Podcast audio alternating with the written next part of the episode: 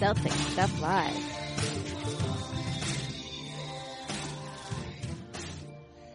Welcome to Celtic Stuff Live on the CLNS Media Network, the leading online provider of audio and video coverage for the Boston Celtics. I'm your host, Justin Poulin, and joining me now, as always, my co-host, Jon Duke. It was a pretty interesting week.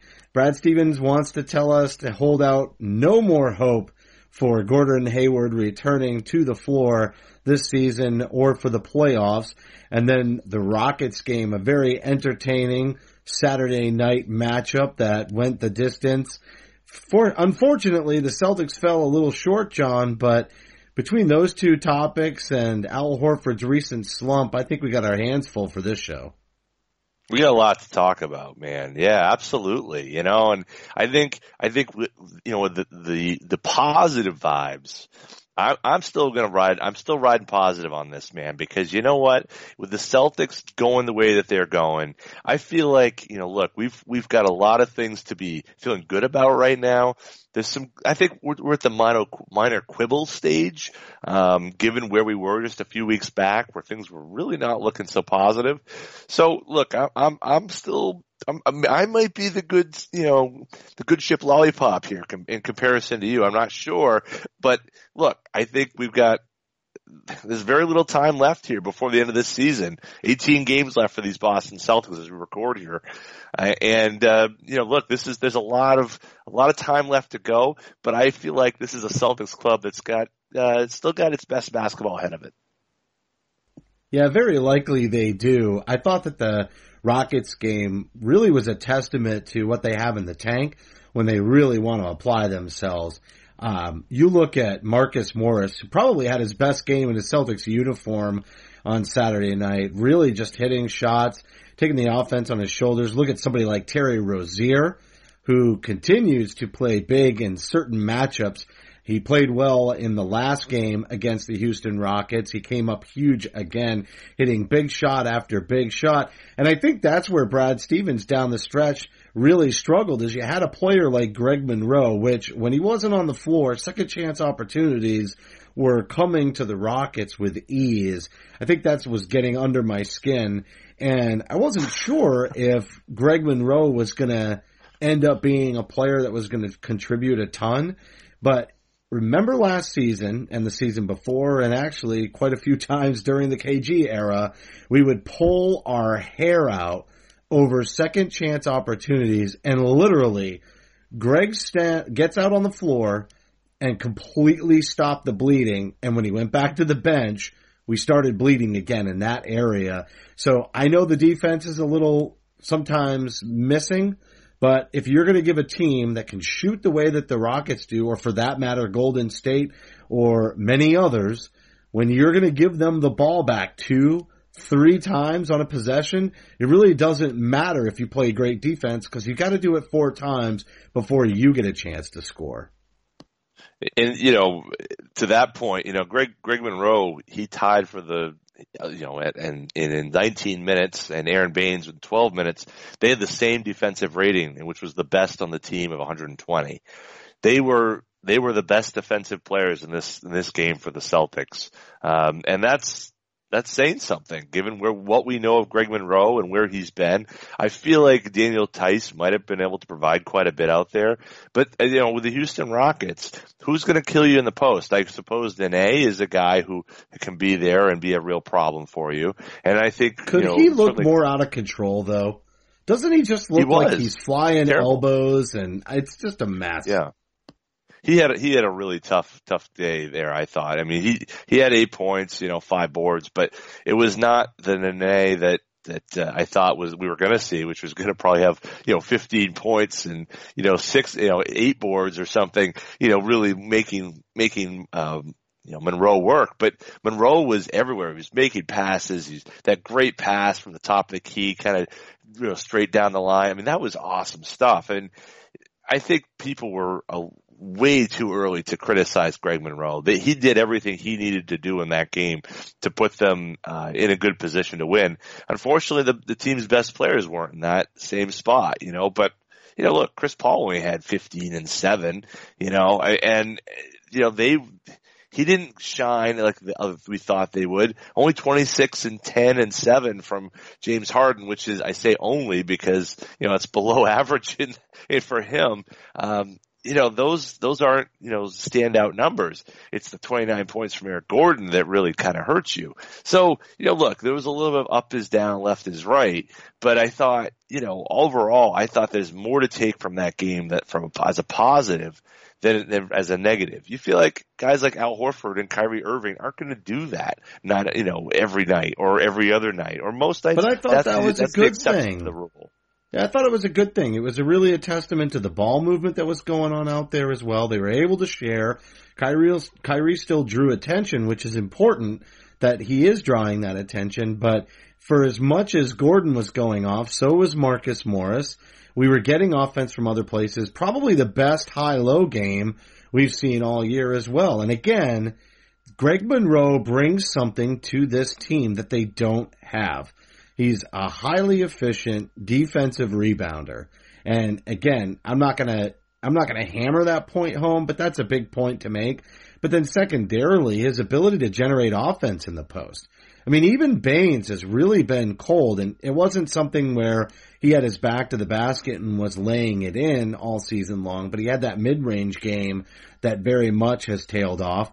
Daniel Theis he's moved out to the three point line and been very effective. But when you really talk about being able to just feed the post, that's going to be so beneficial to players like Kyrie Irving over the duration and into the playoffs because at the most part, we're just shooting from the outside. I want to talk about one other thing though. I can I think I think it's time to get excited about Monroe, and I don't think this train's going to stop. I think he's going to continue to provide more. The problem was guys like Morris and Rozier had played so well, and so had Marcus Smart up until the I want to call it a knee injury, although I'm not even sure anything happened. I feel like it might have just been muscle spasms or something because they said there was knee to knee contact, but you watch that replay and really nothing's there. But it's hard for Brad to pull players off the floor. And even though Horford's been struggling, we'll get to this in a minute. Even though Horford's been struggling, it's hard for him to pull off his best big man potential defensive player of the year. So if you're going to leave Monroe out there, you're going to have to probably pull a player like Smart. And they'd already shied away from Brown and Tatum in those minutes. So I, I get the constraint that Brad was under. I'm still going to give him some criticism because I just think if you're going to leave somebody like Morris out there, you probably should leave somebody like Monroe out there. Before we get to that, I want to talk about the officials. And I just want to say, you mentioned Chris Paul, but part of the reason Chris Paul was kept in check was because he wasn't on the floor due to foul trouble, as was Jaylen Brown. And in that respect, a couple, and I think this one went both ways, but from that, from that vantage point, I feel like they robbed the, they rob the fans of being able to see the best product out on the floor because obviously Chris Paul was going to hurt us if he had to play more extended minutes or if he could play more extended minutes. But then you look at a player like Jaylen Brown. He was very exciting in this game to watch. Had some very early success. Him and Tatum basically scoring something like 10 of the first 12 points or something ridiculous. And then all of a sudden Brown can't stay on the floor because of foul trouble and a couple of them were pretty mysterious calls uh, Ed Malloy is the reason for a lot of the ills of that game. He is unquestionably one of the worst officials in the NBA, and yet he keeps getting these plum assignments. I am I am no fan of Ed Malloy. Uh, he is, you know, there's a lot of guys who we've complained about for years and years, Bennett Salvatore, Joey Crawford, you know, the list goes on and on. Ed Malloy is at the top or near the top of the list that of, of the worst officials in the NBA. And he was the, he was the crew chief of last night's game and he made, he allowed what happened last night occur. And I don't think anybody was happy with the officiating. I mean, look, it, the game probably rested on a, a loose ball that Al Horford comes up with in the paint and, and Brad Stevens yelling timeout, timeout, timeout and with the official literally three feet away from him. No call. And I know that's a tough call. They're focused on the action. Everyone's yelling around them. But look, if they get that ball and, and the Celtics retain possession, I, I like their chances of pulling it out. You know, and that's, it's, it's things like, it's, it could be one play, but there were a lot of plays in that game, just as you said. The foul trouble on both sides. It just, it really takes so much out of the game. And, um, you know, look, I know it's, it's a hard job to officiate NBA basketball, but man, um, you know, we've done all we can to make these Saturday night games be this pinnacle of the sport and everyone wants to tune in Saturday night to see the game and we're going to move the schedule around and we're going to give everyone rest and we're going to do all these things. And then what do you do? You get officials out there that can't call a game. It's, it's really a shame and, it, and it's unfortunate for not only the players, but, but for the, those of us watching at home who want to see a good game against two teams that were really putting on an entertaining show for everybody. All right, just a reminder, you can follow Celtic Stuff Live on Twitter at CSL underscore tweet live, as well as your host. You can follow me at CSL underscore Justin. Jon is at CSL underscore Duke. The entire CLNS Media Network at CLNS Media. The Facebook page, facebook.com slash CLNS fans. And don't forget to download the CLNS Media app for iOS and Android. Simply search CLNS Media in your app marketplace. And finally, the YouTube channel, youtube.com slash CLNS Media for high definition, full length locker room interviews and the garden report with Nick Gelso and Josue Pavon, everybody, Trags, got a whole group, Jimmy, Jimmy, uh, what do we call him? Jimmy Big Time? Uh, Jimmy Good Times. That's right. Jimmy, Jimmy Good, Good Times. Times Toscano. God, I love that. So, um, I, am with you on the officiating. I think the thing that was frustrating was the inconsistency of it. I felt like a lot of contact was allowed in that game. So if you're going to allow a lot of contact, guys like Chris Paul and Jaylen Brown shouldn't be sitting on the bench. They should be on prime time, just as you said. Yeah, and look, this is this is what it's all about, man. I mean, this is a potential finals preview right here. I mean, you don't think the league is giddy at the idea of, you know, maybe it's not LeBron and Steph, but it's entertaining basketball with potentially the MVP of the league and an upstart, a new up and coming team playing in the Boston market.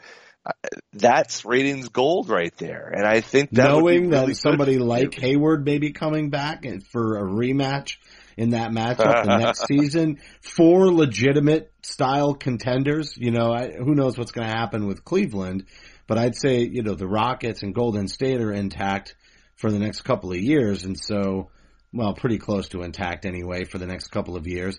But who knows what happens with Cleveland? But absolutely, dude. That's, I think having multiple contenders is, I won't call it parity, but it is the kind of parity that the league needs to see. And with Chris Paul going to Houston, and you look at that record, I think Houston's going to be able to give Golden State a run for their money. And you look at Boston, obviously it would be great to have Gordon Hayward, but I still think that they may be able to give Cleveland a run for their money this year, even with LeBron being his best.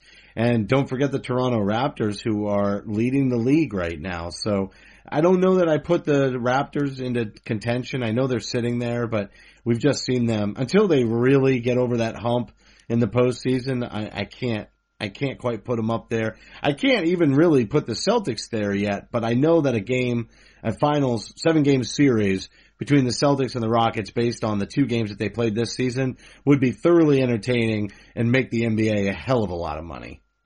Yeah, totally, totally. And I, you know, the, I think that that's that's what the that the NBA should be hoping for. A little bit of parity, a little bit of uh, excitement. Yes, everyone people everyone wants to see LeBron, but the ratings uh, were are not going to be great. They there is there is a fatigue of Golden State, Cleveland, and everyone wants to see great teams, but they want to see something that's new and exciting. And does anyone think this is Cleveland's best shot at giving Golden State a run? I don't. I mean, right now Cleveland's lost their last two. They're six and four of their last ten. Um, they're not the same Cleveland team that beat the brains out of the Boston Celtics on Paul Pierce night. This is Cleveland has now settled into what they are, which is some good players who can do some things, but the parts aren't necessarily going to fit well. And I think everyone who went on a limb to say, oh, well, Cleveland's going back to the Eastern Conference final, or I should say to the finals, they're getting through the East. I, am not so, I don't know why people were so sure about that for two games. This, there is a lot of time left to go here. And right now Cleveland has not made that rocketing move through the standings. They're going to be the three seed, maybe the four seed if Washington keeps going. I mean, they had played better of late, but now they've lost two in a row. I think this is a Boston Toronto thing for one and two. The Celtics are only a game and a half back, although admittedly Toronto has three more games to play than Boston does the rest of the way. But Boston's got two more games against the, the Raptors. And assuming you don't have Marcus Smart out for another month and you're able to play relatively healthy, again, the Celtics stand a good chance to give Cleveland that, or I should say Toronto, that push that we've been expecting them to give them. Uh, and, and I think play a lot more like the Boston Toronto game that we saw earlier in the year than the one we saw back in Toronto a few weeks back. Okay, so in the second half of the show, we obviously have to talk about Hayward. I also want to talk about Isaiah and the Lakers because they've been on yeah. a hot streak, but we'll hit that in the second half of the show. I want to close out the first half of the show and just ask you, you saw me on Twitter.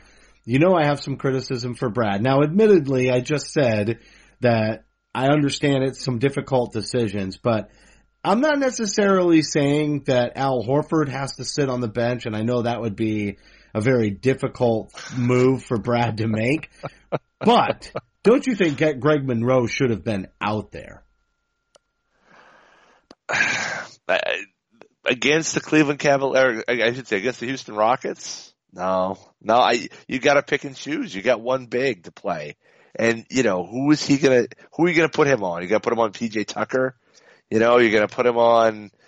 I, I I mean, that's uh, Capela's might be out there. I mean, they they go small, you know, and who's good, Greg Monroe going to guard out there? I guess you could guard Capela, but then you want Horford, you know, 25 feet from the basket. It kind of limits what you can do. And I do I want think, Horford 25 feet from the basket. That's exactly my point. If you can't put Horford on the bench, then you know, you've got to have Horford do what Horford does well. Is he going to get beat? Yeah, he might get beat, but then what you really want is you want you want to keep them shooting from the outside. You want to be able to contest shots and you want to gather the rebounds. Again, this is this is my thing with this. I understand that you know the whole small lineup and matching up, but then you're matching what the other team does instead of dictating to that team what you do well. And one of the things that was going really well for this club was Greg Monroe. And Marcus Morris got to hang around in that game for quite a long time too. Now I'm not saying he didn't deserve it. He did, but he deserved it just as much as Monroe did. So with, with Tatum sort of not really in position and Jaylen having difficulty, you know, staying, staying uh, on the floor. I mean, knowing how that went, why not Kyrie, Smart, Morris, Horford, and then Monroe? Do you really think they would have struggled that much? Because they had a lead. All they had to do was make sure that they had the ball. Yeah, but I I think that that's I think you with against a team like Houston. I mean, I think it's I think it's oversimplified. I think to suggest that that you can simply put put Horford out there because it's your best lineup. I think it sounds good, but I think in practicality, I don't think you want him chasing a guy like PJ Tucker around that park. You know, I just don't. I don't. Horford is a good player, but but you're, you're you know when you do that, you, it takes away what you can do offensively. It takes away your speed, your size, your switchability, and that's what the Celtics have. They have that ability. I mean, effectively, you're saying, you know, I think what you're saying is Mook or more or Mook or Monroe, and I think with the way Mook was playing, there's no question you got to play Mook Morris out there. I mean, he was probably their he was their best offensive player in terms of uh, you know and his shooting touchdown in the fourth quarter. Did leave leave Horford on the on the bench in that? Would that? I mean, if that's if Monroe's having a better game, and again, I I understand. This is what I'll say. I understand that Horford's not at fault for corralling the the loose ball rebound, so to speak, and then not getting the timeout. I mean, that, that's back on the officials. Like, they have to understand the circumstances in the game and, and they have exactly. to be paying attention and expecting that and anticipating it. But let's throw that one out. I'm not going to hold that one. That's not the one that made me frustrated. It was the complete lack of ability in the offense of Horford. I mean, he was atrocious out there. He took a couple of shots and none of them looked good. And that's when the game was on the line. And so again, if he's not contributing offensively and he's struggling to that degree, and it was happening earlier in the game and it's happening over the last several games since the All-Star break, why not just stick with Monroe then in that case? Do you think it would have been the end of the world if they had benched Horford? Do you think that that would have been something that Brad Stevens couldn't have explained to the team? Do you think he can't bench his starters? Cause this is my whole thing with Brad. He's a team guy right? And so maybe this is his way of giving Al that vote of confidence and not getting in his head and all of that. But part of me is like, hey, you know what? Everybody has a, a part to play. Nobody's bigger than the team. Nobody preaches that more than Brad Stevens. Shouldn't he just say, look, Monroe is the, the hot hand we're going to ride here. He rode that bench unit deep into the fourth quarter. He had no problems keeping Brown and Tatum on the bench well, Brown and Tatum is different than Al Horford. I mean, that's I I think not in this game. That's my point. Sure Not it is. in this game. Yeah, it, it does in the team, in the team construct. Al Horford is the dad, man. Dad doesn't sit so the kids can play. Dad runs the show, man. Dad's at the wheel. Mom's there navigating, but dad's at the wheel. Like, you can't have Al Horford outside of that. Al Horford is a key piece here. I, I, I don't, I don't see any way the, if they take him off the floor unless they absolutely needed to go as small as possible. If they had to get get like, you know, five guards out there. So, then I so it would be okay to do it to go as small as possible, but it's not okay to do it to get big when that's exactly what they needed most of this game. I don't think at the end of the game against the against the Houston Rockets that's what would have worked. I think I think Monroe worked when he played because he was effective in, against those lineups, but I don't think that the Celtics in a closing lineup, that works as well. We'll see. Maybe maybe we'll see this week. Know, dude. He will go a different route, but I don't think he was a black hole. That if he was a black hole in this game, I'd agree with you. If he didn't pass and he hadn't shown that passing ability, but the truth is, is he was part of the reason the ball moved around.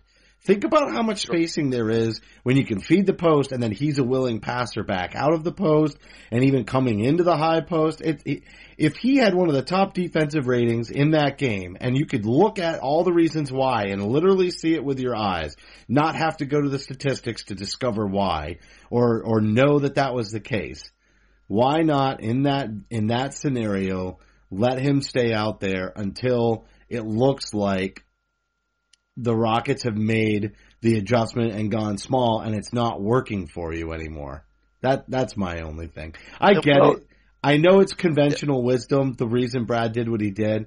I just feel like if that's what it what might have won the game, I'm not sure why we didn't do it. Because the minute he came off the floor, Jon, and you know this, there were so many new second and third chance opportunities. What about that Rozier pulls down the rebound now, yes, granted, Rozier should have just covered up the ball and waited for them to get back right. on D and all of that.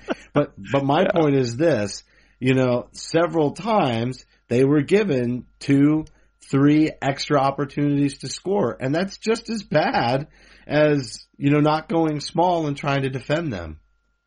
Okay. Well, I mean, look, yeah, you're right. I mean, having the ability to have, uh, you know, Al Horford out there and, and, having him to secure, not having him out there and having Monroe out there securing extra rebound attempts would have been would have been better. But who's going to space the floor, right? Who's gonna? Are, are you gonna no, be able to get point. those driving I think lanes Monroe for Kyrie did Irving? space the floor. You, that was exactly my point. To to to where? To the to the free throw line? Is that enough room when Kyrie Irving needs a lane to get to the basket, or or Rozier needs a lane to the basket? Is that enough room or Al Horford switchability, three point shooting. Um, I, I, think mean, people I don't know. get really hung up. Here's the thing. I think people get hung up on the definition of spacing the floor, meaning only shooting. And, and I think what we saw from Monroe with his passing is spacing the floor.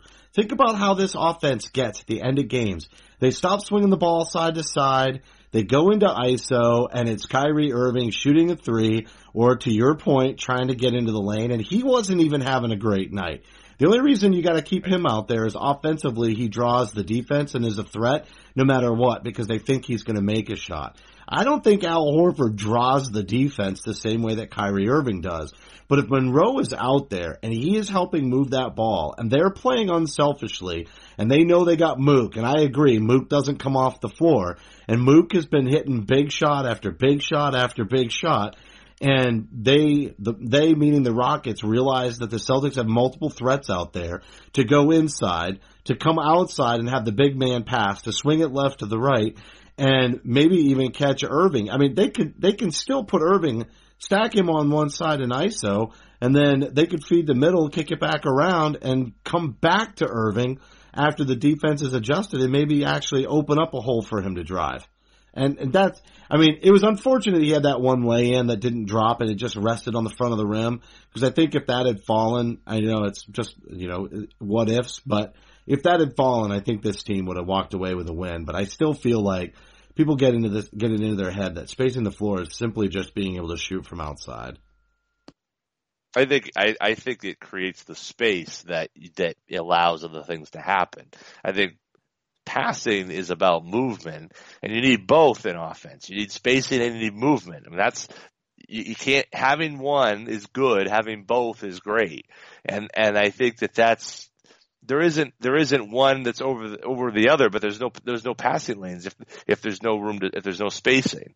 You know, there's no if the ball doesn't move, that's great, but you basically are creating an ISO situation. So I don't I, I understand what you're saying in that his his role in the offense effectively is so is so super so supercharged in that one in that game that you know does that not create a different um, construct by which Brad Stevens has to build his team? And I just say almost two years of having Al Horford at the helm of this team, I think says, yeah, in one game you're right he's he's good, but I don't think that that supersedes what Al Horford has done here and what he seems to be able to continue to do.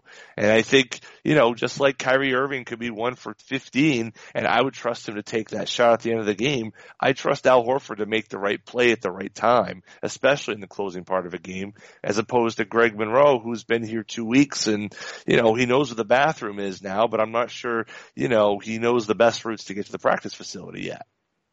Well, I'll tell you what, this is going to be one to watch because I think Monroe's only heating up. I think you're, I think everybody is going to be pleasantly surprised and he's going to be pushing his way into the lineups. We'll see. We'll see. But I, I know we're, we're hit the midpoint. So listen up, Hoops fans. Basketball season. The trade deadline is behind us. Right around the corner is the playoffs and your favorite hardwood heroes are banging away for position in the postseason. So it's time for you to put your fantasy knowledge to the test before the season ends and you can win huge cash prizes every night playing one day fantasy basketball at DraftKings.com. At DraftKings, there are so many ways to play. Choose from public contests with huge cash prizes or private contests where you can compete against your friends. They've even got beginner and casual contests where you'll play against people of a similar skill level. The best part, you get to draft a new team each and every day and drafting is arguably the best part of fantasy. The only thing that's better is winning cash doing it.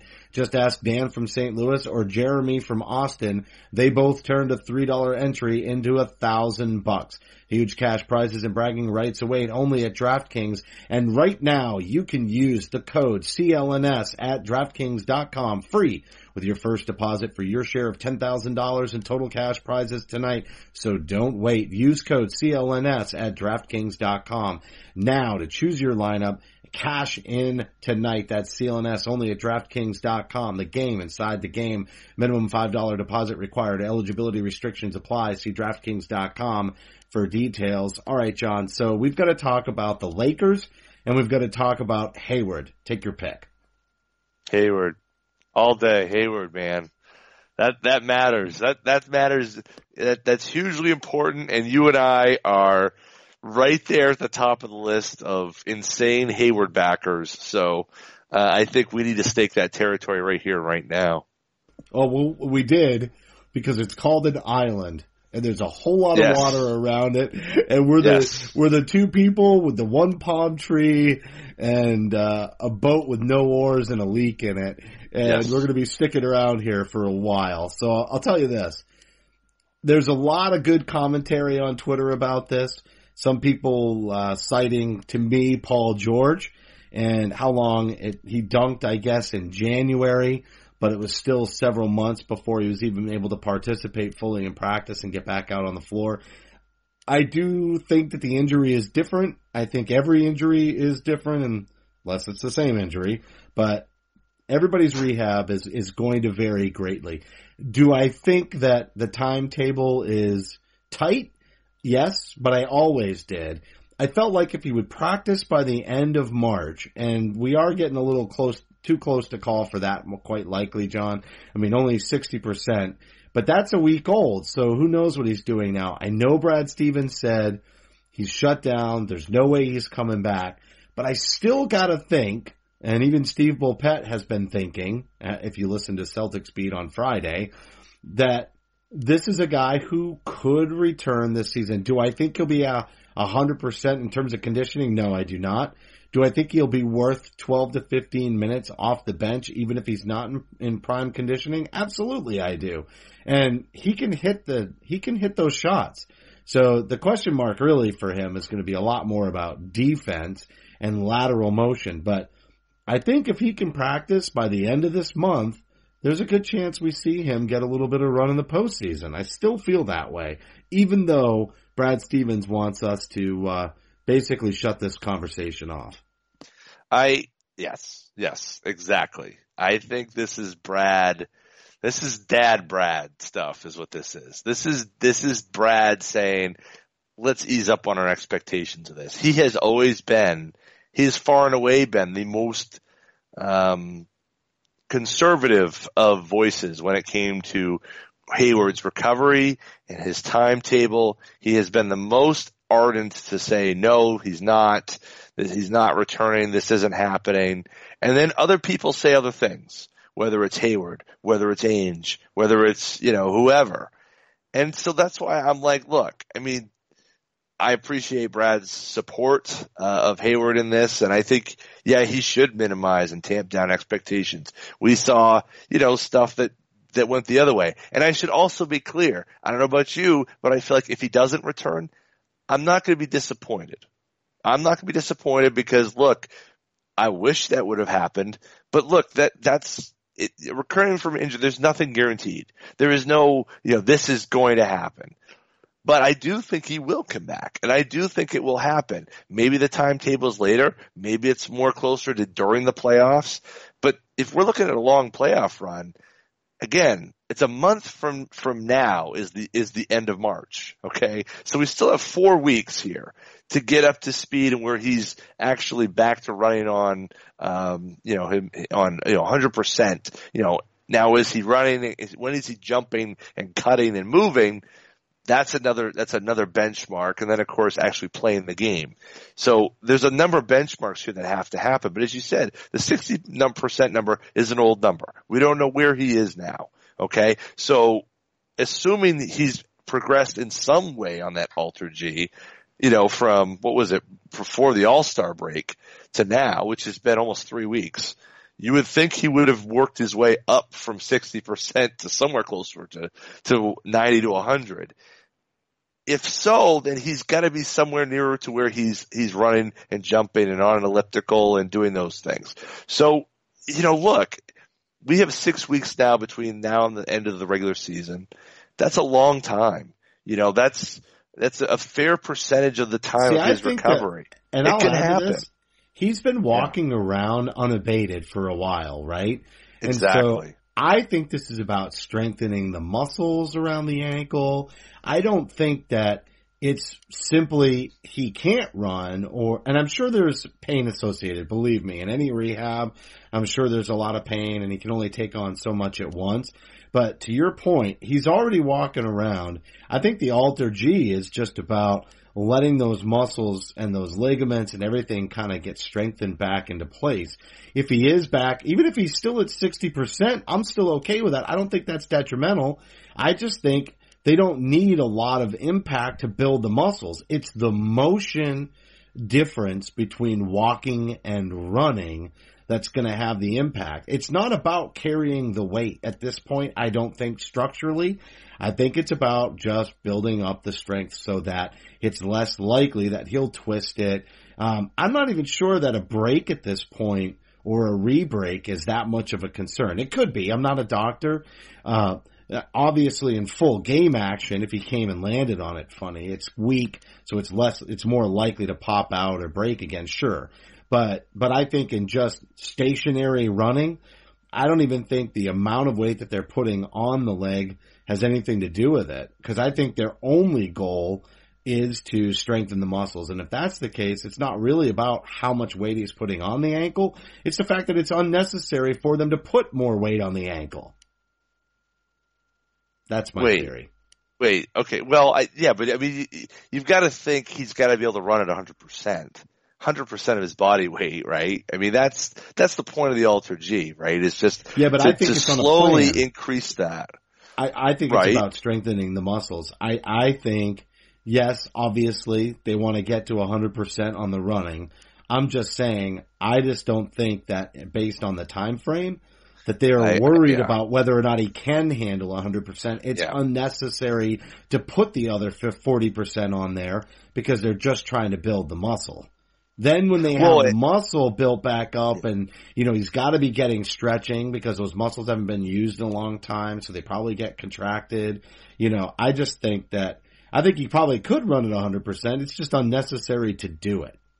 Right. Well, and, and clearly he's doing other things. It's not like, okay, he's not doing anything else until that number on the Alter-G. Okay, when he gets to 100, then he can do everything else. Clearly that's not the case. Clearly he's doing a lot of other things, even on court work. You know, now is he, is he jumping and moving and cutting and no, I don't think that's happening right now. But But to me, that's But about I- building muscle strength, not about the Sure. ankle's ability to maintain the impact, take the impact, or the weight. That's exactly my point. yeah, that seems fair. Absolutely. No, I, I, I, I get you there. It's just I- they I know think- it's going to take. Let's say it's this way, right? I'll say it another way. They know it's going to take eight weeks for those muscles to build up strength. So why Mhm. put on extra weight when it's not even part of what needs to happen for those muscles to get to a baseline where he can take on a hundred percent? See, I think Right. that sixty percent thing is kind of misleading in terms of how people perceive his ability to hit the floor. That's why I'm still optimistic, but we'll see. We'll see. All right, Well- we have. Well, go ahead. Go ahead. No, no, no. Go ahead. I, I, I just was just to say, I think you're right. I think that he's closer than people are saying, and I think that 323. I think 323 might be practice return date, but I don't think it's going to be uh, much after that. He's going to be he's going to be a visible member of this team by the end of this month. Count I'm with that. you, dude. I'm with you, dude. We'll see. You and I are uh, wearing the green colored glasses right now. We're on the island Hayward with green Island. colored shades.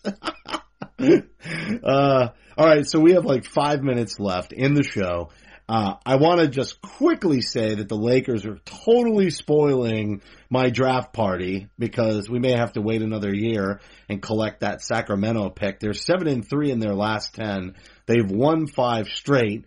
And to just pour a little salt in that wound, Isaiah Thomas is, yeah, high volume, low percentage still a little bit on most nights, but he's definitely contributing and scoring 20 plus points off the bench. And then you've got to see, uh, Mr. Lonzo Ball getting close to triple doubles and, uh, I'm not happy about it. They're six and a half games back from the eighth seed in the Western Conference playoffs. and they have, uh, let's see, Yeah, yeah, they've got uh, about 20 games left to play. And they got 20 games left to play, and there's and they're six and a half games back. It's unlikely because obviously Denver right now is 35 and 28 as the eighth seed. Um, you know the Clippers are a game back of that, Utah game back behind that.